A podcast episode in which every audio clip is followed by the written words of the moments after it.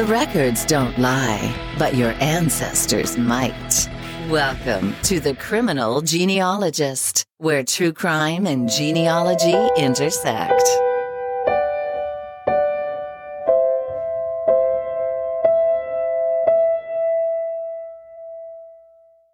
Hello, my criminal genies. I'm your host, Michelle Bates, and I'm excited you're here for another episode of The Criminal Genealogist, where true crime and genealogy intersect. A bit of housekeeping before we get started. If you want to support this podcast, please make sure to like, follow, subscribe, or whatever options you have where you listen to your favorite podcast. You can visit us at thecriminalgenealogist.com. You can also follow us on Twitter and Facebook. Links are below. All the sources I use for this research are in the show notes. Thanks, and let's get started. Josiah Schmidt submitted today's case about his third time great grandmother, Mary May Leota Hendricks. Josiah is a PhD candidate and a professional genealogist out of St. Louis, Missouri. You can find him on Twitter at Josiah Schmidt or his website, schmidtgen.com. I'll have his information in the show notes as well.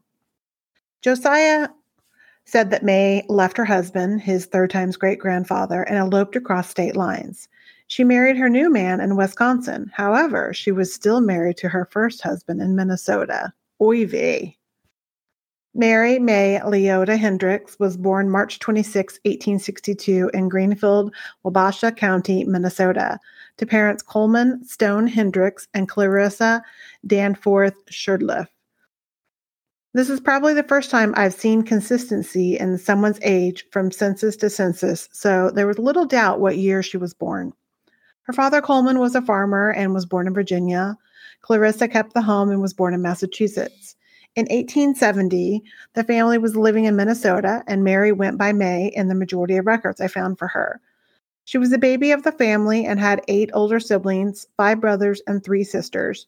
The six oldest were born in Illinois, and the three youngest, including May, were born in Minnesota. The oldest children were born in 1838, and May was born in 1862, a 24 year difference. There's also a gap of time between May and the sibling born prior to her, a five year gap, which is often a good indicator that there may have been another child that was stillborn or died shortly after birth. There's no record of this, but it could be a, a case if you see a gap between children. Her father, Coleman, was born in 1812 in Halifax, Virginia, and according to the history of Wabasha County, his early life was spent on a farm in Ohio, which is where it is presumed he met his future wife, Clarissa. They married in Ohio in 1836 and moved to Illinois prior to 1840 when their first child was born. In 1853, he was ordained a deacon at Village Creek, Illinois, by his father in law, Reverend J. M. Sherdliff. Needless to say, May and her siblings grew up in a religious home. May's mother, Clarissa, was born October 14, 1818, in Charlemont, Massachusetts, in Franklin County. She was one of 10 children born to James Sherdliff and Elizabeth Gleason, and she was the oldest of the children. The family is shown in Massachusetts, Virginia, Ohio, West Virginia, Pennsylvania, back to Ohio before her parents moved to Illinois, where her three youngest siblings were born. So it's interesting that Clarissa's first children were born around the same time that her youngest siblings were, which is a byproduct of having a lot of children, so it's not uncommon for the time. May's father, Coleman, died in 1877 due to neuralgia and consumption. So, neuralgia is a sharp, shocking pain that follows the path of a nerve and is due to irritation or damage to the nerve. Consumption is better known as tuberculosis, which is a disease caused by bacteria that usually attacks the lungs. It was said that for the last six months of his life, he was unable to lie down and suffered through the pain. Sounds awful. May was 15 years old when he died. May's mother died in 1900 in Wisconsin. She was 82 years old, and May was 39. She married Clarence M. Johnson on December 1st, 1881, in Wabasha County, Minnesota. Their marriage certificate has her name listed as May L. Hendricks, which is Interesting because May seems to have been a nickname and not her formal name. Clearly, the standard of proof in 1881 is not what it is in 2021. Clarence was born in April of 1861 in Westfield, Wisconsin, in Marquette County. His parents were Albert M. Johnson and Sarah Ann Lackey. Clarence also grew up in a large family and was one of eight children, four boys and four girls, and he was a middle child.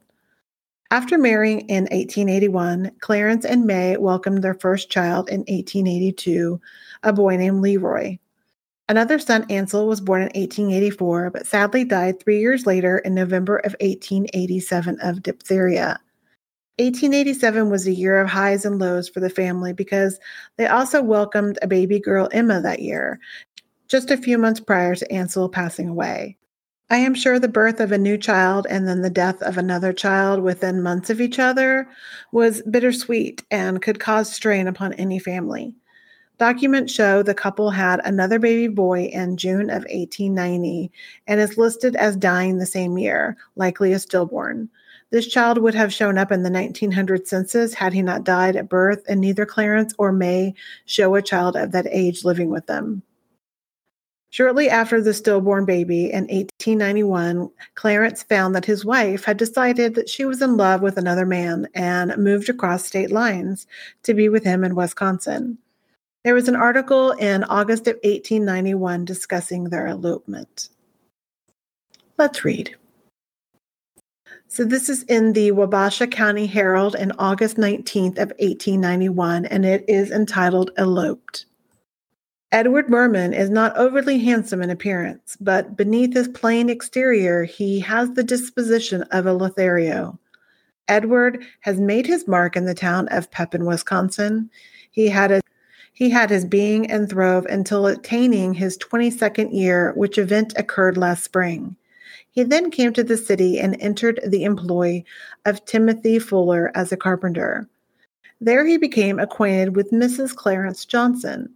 Mr. Johnson had been working hard for several years to support his wife and two children. This season, he had been employed on the raft boat Ben Hershey and absent most of the time. During his absence, Mrs. Johnson, not being pressed for time, had abundant opportunities for study and discovered that beneath Mr. Merman's modest exterior lurked all the qualities which she admired. He also discovered that Mrs. Johnson was highly attractive. They resolved to fly away on the wings of love and riot in a life of bliss. To think was to act. The Johnson household was despoiled of its furniture and belongings, all of which were shipped to Eau Claire, and leaving her two children behind, Mrs. Johnson flew to her new love. It is understood that the pair is in Eau Claire arranging for a perpetual honeymoon. The wronged husband has the sympathy of all our people, as he is an industrious, respectable man. It is not likely that he will follow the runaways. Can we say absolutely mortifying that all your dirty laundry is in the newspaper in 1881 or 1891? We expect that nowadays in 2021, but I would have not ever thought that something like this would have been in the newspaper way back then. Whew. Poor Clarence. No marriage record was found in my research for Edward Merman and May Hendricks Johnson, so not sure whether it was ever made official or the record was just not recorded. With limited time and resources, it is possible it occurred, but no validation of if or when. It is inferred that they married, eloped in 1891 while she was still married to Clarence, which is bigamy and illegal in Wisconsin and Minnesota then and now. Clarence did sue her for divorce, but no criminal charges appear to ever been brought against May. This goes to show us that our ancestors may be criminal and just never charged or caught. Edward and May had six children together, the first in 1893, which is the year her divorce from Clarence was granted. Not as taboo today, but certainly so back in the 1890s. In March of 1893, Clarence was granted a divorce from May on the grounds of adultery, one article stated that he had proven to the satisfaction of the court that the defendant, May, had been false to him for some time and was at present keeping house with a man in Eau Claire, Wisconsin. May and Edward, whether officially married or not, the couple lived as such and are listed in the 1900 census as having been married for nine years, which would take us back to 1891. Also, the article about their elopement stated that May left her children behind, and this is not 100% factual, as she did take her daughter Emma with her, and Emma is shown in the 1900 census with her mom, Edward, and three half siblings. She is likely with them as well in the 1895 state census for Wisconsin, which shows for Edward Merman that there were four females and one male. And the four females would be May, Emma, and the two daughters, Edward and May, had by 1895. Leroy Johnson, the only living son of Clarence and May, is found living with his dad. Leroy did die in 1904 at the age of 21 in Wisconsin, so he may have been living with his mom shortly after the 1900 census. Edward and May remained married until her death in 1934. He died in 1942. So, what happened to Clarence after this humiliation? Well, he remarried in 1894 to a woman named Rose, but that ended three years later in 1897. In June of 1900, he remarried again to Florence Stevens in Minnesota. After the death of his only living son, he and Florence moved to Washington state. It doesn't appear they had any children, and he died in 1916 while in Idaho. The informant on his death certificate wasn't Florence, but it did indicate he was married. His death certificate states he was 42 and born in 1873, which isn't correct. He was 55 when he died from a hemorrhage following a fall from a wagon, which occurred 26 days prior to his death. The things we find when researching our families can be very interesting and makes you wish you could time travel and be a fly on the wall. I'd love to know why May was never charged with adultery after it was proven to the court through the divorce that she was guilty of such. She was likely pregnant at the time, so maybe the attorney generals at the time decided it just wasn't worth the effort or there is a record somewhere that is still to be found.